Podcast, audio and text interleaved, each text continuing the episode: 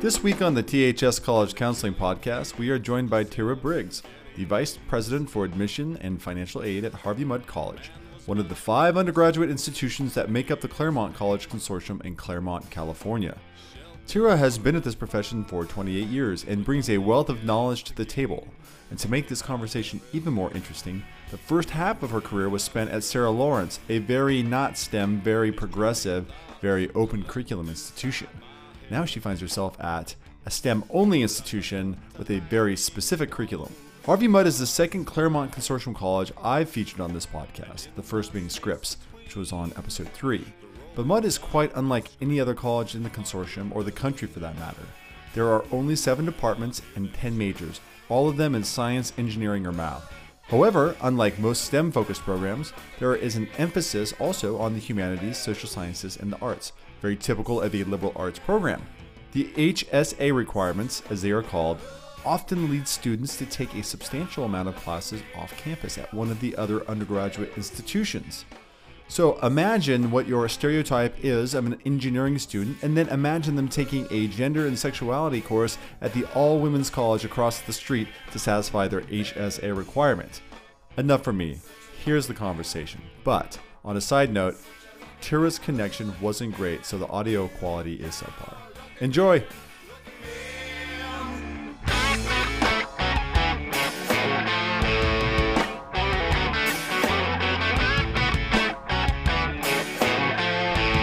So I would like to um, maybe start off with just um, giving you a quote that I'm probably going to botch, but I'm just curious, uh, sort of a prompt for you to speak to.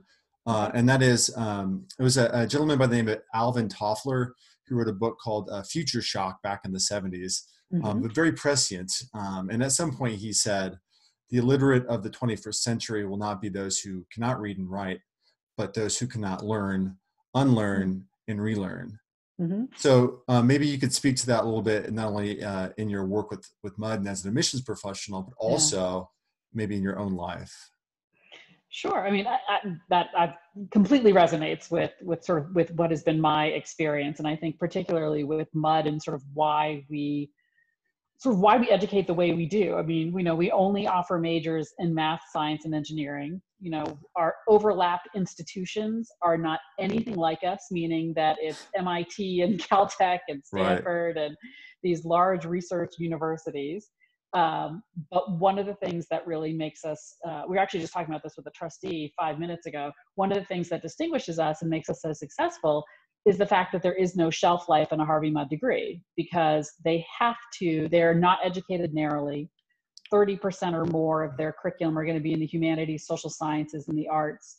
Um, this idea of, you know, the whole, the line that we always tell students that the vast majority of careers that you will enter have not even been invented yet. Right. So our job is to make sure that they know how to learn, not that they know how to learn, you know, one specific field of engineering, for example and it's actually why at Harvey Mudd we have a we have a general engineering degree. Like you don't major in mechanical engineering or right. civil engineering, you just major in engineering, and that's exactly why. Because how do you possibly prepare an engineer for a world that hasn't going to even doesn't even exist yet? Right. Um, and the fact that Harvey Mudd was doing this in 1955 when we were founded, because of our incredible the incredible foresight of our first president, the idea was that um, every problem you solve in engineering is going to be interdisciplinary. So you can't be narrowly educated in one field. So this idea of whatever we're going to teach you to do, we're going to teach you how to learn. Right. And we're going to make sure that you're going to be able to move as the technology moves, that you're going to be able to move um, as different subjects are introduced. Um, one of my favorite examples of this was an alum um, who was doing a postdoc at uh, UCLA and I guess they had a, a raw, sort of a, a circle of cubicles where all of the postdocs were working. And a phone call essentially came into cubicle number one. And it was this is a postdoc program in math. Um, and it was a chemical engineering company that wanted someone to do mathematical modeling for them. And apparently it got bumped to like five different people before it hit this Harvey Mudd alum because they were like, what do I know about chemical engineering? I didn't major in chemistry, I didn't major in engineering. And it got to the Harvey Mudd alum who was like, yeah, you know, core curriculum. I studied everything. I can figure this out. And it ended right. up being an incredibly lucrative, a lucrative thing for him. Um, so I yeah. think that's, you know, that's sort of the way it, it impacts Mudd. Right. Um, you know, I think personally for me, part of it, and this this ex- whole experience with COVID nineteen is a perfect example. I mean, I feel like I should maybe I shouldn't say this, but I feel like there have been years in the admission world in my time. This is year twenty eight for me, I think, doing this, where you could kind of coast. Right. You know, there's a formula, things work. Yeah. You admit students, the right number comes. You know, you try to figure out sort of different things that keep things current. But then you hit something like this, where everything you thought you knew isn't relevant anymore Yeah. or you know none of your models can do anything with this. And so it's this idea again of relearning the key pieces of your job and relearning now what we don't know what's going to be relevant to students in two months Right. or let alone two weeks as we're waiting for waitlist students to respond. Yeah. They have totally different concerns than the students we admitted in march. So i think it's it's absolutely that kind of piece too. And the other relearning thing for me is that I went to Connecticut College. I was a religious studies major and a child development major. I was one of those students who had a horrendous experience with one math class in high school and decided I wasn't good at it. you too. Yes. and I, I- you know, I Right. when I first, I knew I, my husband wanted to live in Southern California.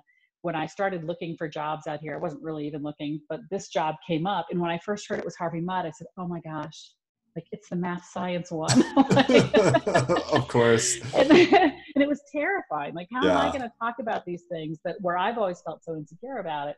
How am I going to talk about these things in a way that can be as exciting for students who are so excited about it? And for me, this has been an entire exercise in in relearning what matters and relearning language, um, and and how to connect with students who who don't speak the same language you do in Right. many cases in terms of math science language. Well, I think it probably speaks a lot to the institutional priorities, um, actually, because I, I, I'm sure, I'm certain, because I was thinking about this before, uh, you know, coming, trying to prepare a little bit mentally for this conversation. Mm. You know, one of the questions was going to be, you know, yeah, why Mudd over someplace like Caltech or, you know, or Georgia Tech or something that's really uh, specifically focused, but not really why. I, I know that it's not a fair question. It's more what Right. kind of student is a good Mhm. fit for each of these respective institutions. Um, but I would say for in terms of their higher view, they obviously wanted someone who could really impart the value of the liberal arts component of Mudd versus someone who's just a technician that can speak to the engineering side. Um, because Right. you're already going to get all those students, I would imagine. Um, I don't know if that. I, I, so the Sarah Lawrence, I'm just if you want to speak to that really quick, Sure. you couldn't have picked a different institution to jump to. I Uh, think people maybe- say I did the biggest 180 degree turn within liberal arts education. right. Uh, so, but how is it? How has your time at Sarah Lawrence, Sarah Lawrence served you in this role? Oh, incredibly well. I mean, I still one of our one of my cabinet colleagues, our CFO, loves to talk about the the sort of job talk I gave because I pointed out that there are actually an incredible number of similarities between the two institutions. They are both adamantly not trying to be everything to everyone. Right. You know, neither Sarah Lawrence nor Harvey Mudd is a one size fits all by any stretch. Um, at Sarah Lawrence, we spent a lot of years trying to boost the population of men because it was predominantly women. At Harvey Mudd, we've tried to do exactly the opposite and tried to boost the population of men because we're predom- or because of women because we're Right. predominantly men. Right. Um, and that both of them really appeal to students who want to throw themselves into the work that they're doing.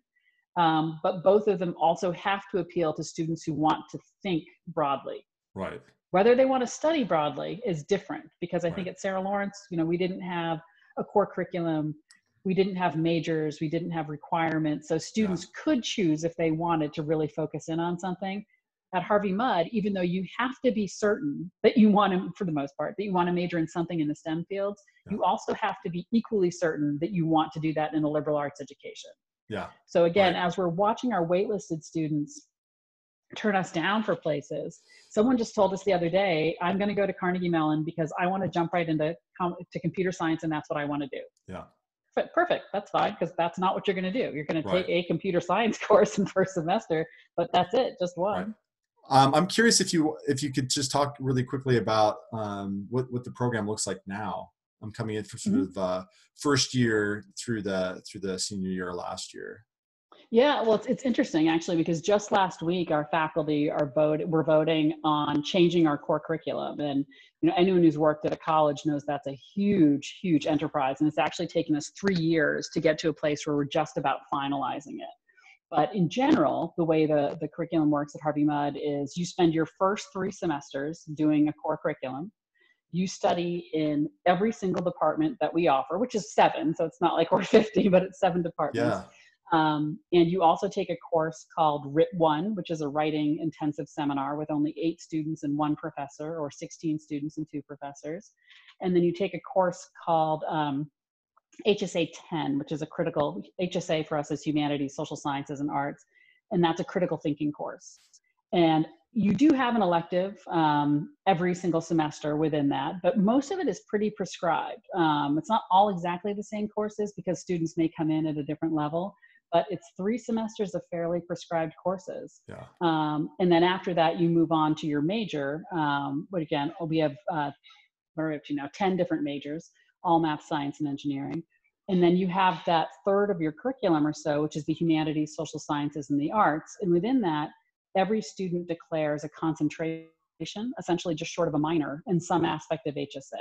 Okay. Um, usually half of those classes are done at Harvey Mudd and half of those classes are done at some combination of the other Claremont colleges. right. Um, so it's, but it's, it's an intense program. You're in, you know, especially your first few years, you're in labs, you know, almost every afternoon. And then depending on what you major in, that'll be more or less as you move forward. What's um what have you seen? What are some of your favorite combinations, maybe of Hmm. uh, concentrations with the with the engineering component? Yeah, I think one of the interesting ones is we had a, student who was an engineering major at Harvey Mudd and a dance uh, and a dance uh, concentration at Scripps. so, um, so you know, awesome. again, part of right, part of the reason students come to us is because they Right. don't want to give up all of the other stuff they want to do. But that's Yeah. been, that was an interesting pairing. But a lot of them are doing things. They're still the most popular um, concentration tends to be economics. Our students like numbers. Yep. Um, but you know, you they also might do um, a uh, a combination where they do um, math at Harvey Mudd and um, like a public policy Yeah. um, major at Claremont McKenna, or you know, concentration at Claremont McKenna. So they they usually try to build in some sort of you know right. Balance there. And how does that um, affect? I know the the complexity. I mean, I love what the consortium model does because Yeah. um, it really does change the complexion or the feel of what could be a very typical kind of liberal arts program. Not in Mudd's case ex- exactly, but you're Right. getting this influx of people from different communities that are thinking in Mhm. different ways. Um, but uh, what's that look like? Is that uh, for students coming into Mudd?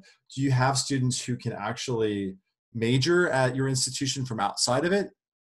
We do actually. Students from any of the other Claremont colleges are allowed to major at Mudd. Um, the exception has been engineering, simply because there just literally is not enough time usually for a student from one of the other colleges to do an engineering major. But in any other things, that's true for all of the Claremont colleges, with the exception of Pomona. Pomona does not allow its students to um, to major at any of the other colleges, Okay. partly because they were there first. They have the broadest range of majors. So Yeah, the only yeah. thing they really don't offer, because the general rule is if you are at a Claremont college and they offer the major you want, you have to Yeah, major there. Right. You can only major um, otherwise. And, and, and Pomona has everything that the rest of us have, with the exception of engineering.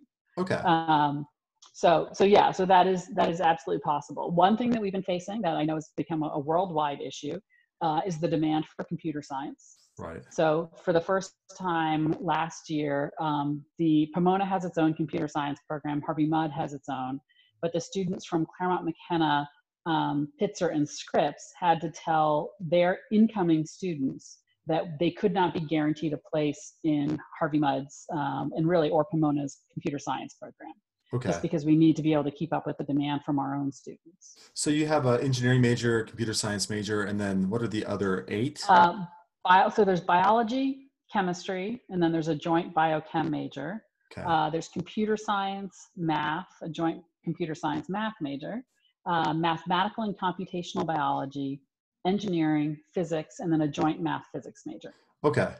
Um, and so I think in one of my challenges, I've only been in my position for a year. So Mm, I, you know, I had all kinds of ideas um, coming into it, right? Uh, so um, that I'm now having to let go of. But one of my stubborn ideas is there, to try to convince students what's I think we all said in the admissions world, or from my position when I was an admissions counselor mm-hmm. professional, was no, you really do have to sort of be a little bit vulnerable in bringing yourself forward in the application process. Like, mm-hmm. don't be afraid to tell your story. Don't be afraid to let your quirk out.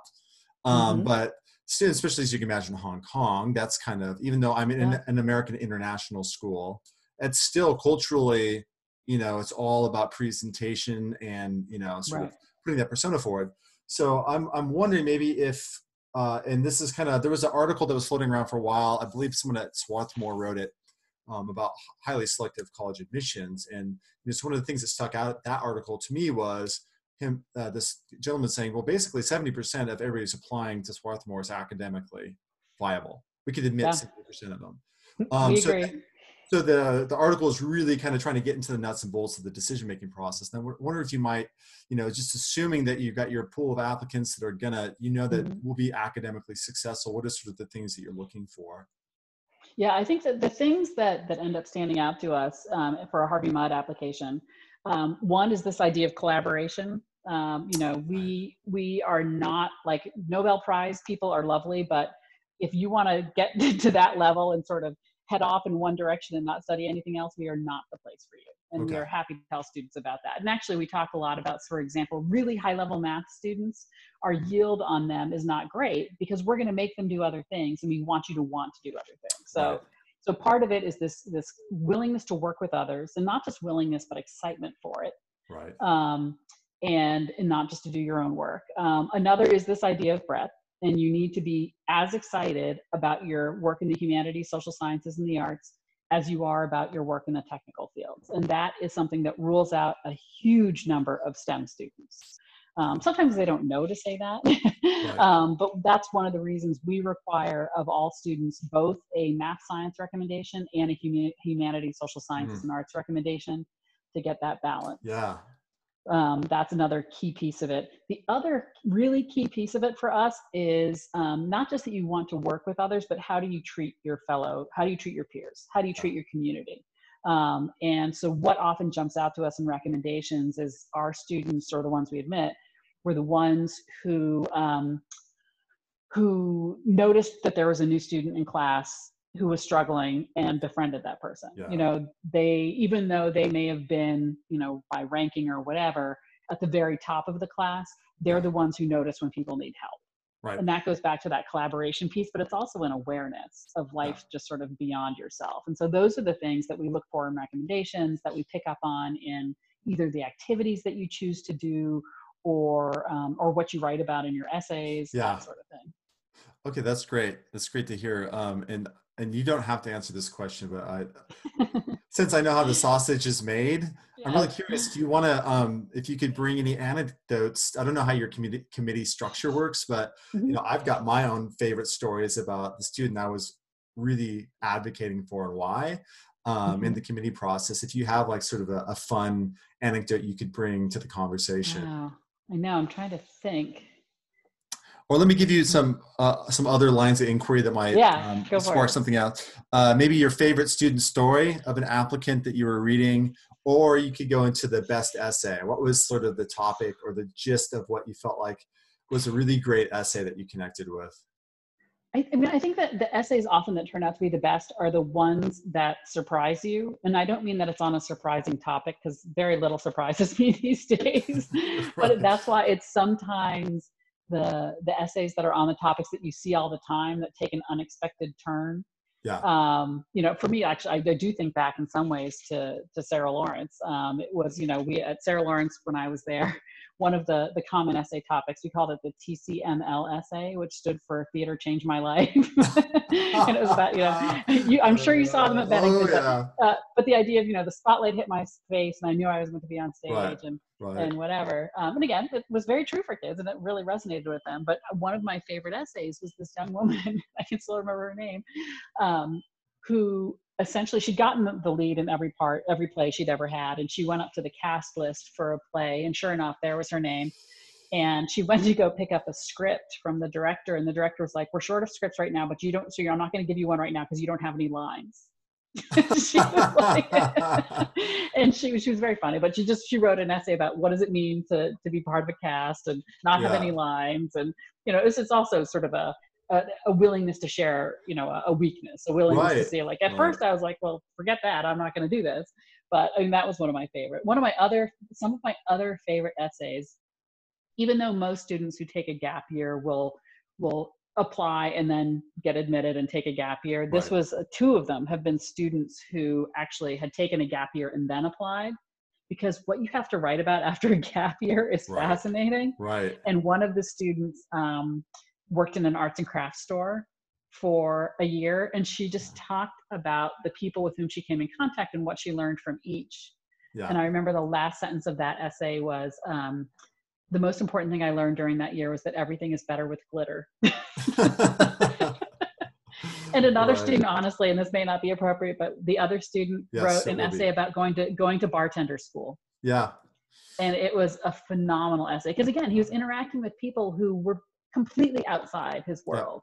And again, what he learned from them. And so these, you know, these are the stories I think that that often resonate with us. But yes, I mean all of us as we're going through, you know, as you know, when you're sitting in committee, you're like, oh, it's the kid who wrote about, you know, X. Yeah. Right. and that ends up defining you. It's not the oh, it's the kid who got a B in you know in calculus. It's a, oh, it's the kid who wrote about their summer in Right. whatever, and that's I- usually like the summer working at McDonald's or something. yeah, there's. Uh, I used to work it for a um, arts college in Seattle called Cornish College of the Arts, so sure, yeah. uh, visual and performing arts. Very familiar with. You know, I stepped, walked out onto stage. You know, the curtains parted, Right. sort of a I used to thing. do. I used to perform for my parents' friends. Yeah, ever since I was born, I came out singing or whatever it was. right. um, which I mean, you appreciate the uh, the sentiment, but um, Yeah. it is sort of like it's not. It doesn't read as as authentic. And when you're usually, it's kind of like the design thinking. You know, your first fifty ideas are probably going to be the same as someone else's. It's the fifty first and the fifty second idea that starts getting a little bit more interesting. and I Um, do. I do like the anecdote or the advice that you know has been going around for years and years and years, where you know your essay should be something that if you drop it in the hall of your school and someone picks it up, they'll be able to say, "Oh, this must be so and so's." So even if it is on a common topic, there's something about it that that it puts you into it. You know, Um, I've you know, now actually at Harvey never Mudd, heard it's that. about. Oh yeah, I think it's. And I think Yeah, I don't that's know who came up with it. I can't take credit for it, but I think it's. I think it's. You know, it's absolutely important. And you know, for us at Harvey Mudd, like when I was at Sarah Lawrence, I used to get so excited about the Eagle Scout essays because we didn't get a whole lot of. yeah, Now at Harvey Mudd, we get tons of Eagle Scout essays, and you know, we've become very, you know, sort of interested in what the different projects that people do and how they talk about it and why they've done it yeah, because some students especially do a great job talking about what it actually means to them and not just the project itself right. They're not using it as like a badge of honor to try to brag themselves into admission. The other, maybe the last one is um, if you had any sort of tips for our grade 11 students who are just rising into this this Mhm. process.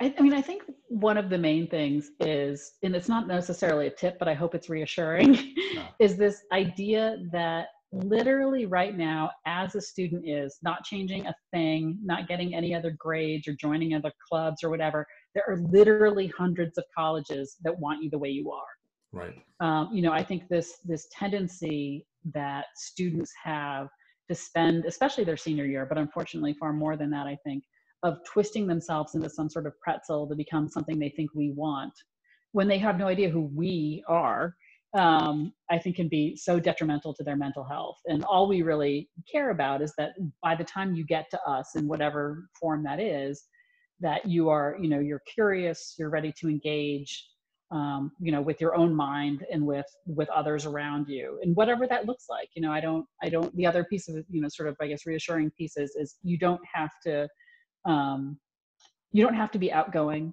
You know you don't have to be a leader. There are plenty of places that are going to want that sort of balance of a community and that's what it's about. And if, if students are honest with us about who they are then we will make a much more informed decision about whether or not they're going to be a good fit for our institution. Yeah. um, and that i mean because i think and i also think for the juniors this year i've been doing a lot of junior virtual junior parent nights. Yeah. um, and i hope they know i how much grace is going to be shown to this in this class yeah. Right. um, you know we're not going to have the same expectations um, I think it's a wake up call for all of us, but we're not going to have the same expectations of what they've done. Right. Um, we're not even going to have the same expectations about how they've thought about this. Um, you know, we're going to, I think we're all going to be sort of in this together trying to figure it out. And I think, it, again, it's kind of exciting because you do have to relearn how we do all this. What's it going to look like next year? Right. I've got no idea. Right. Um, so yeah, so I think those are the those are the main things is that they should be reassured that that we know um, we know that this is not a normal year and that it's not going to be a normal year for us either. Uh, but again, thank you so much for your time. I appreciate it, and my um, pleasure. I know we'll have at least one applicant next year. So. Wonderful. Well, feel free to put them in touch.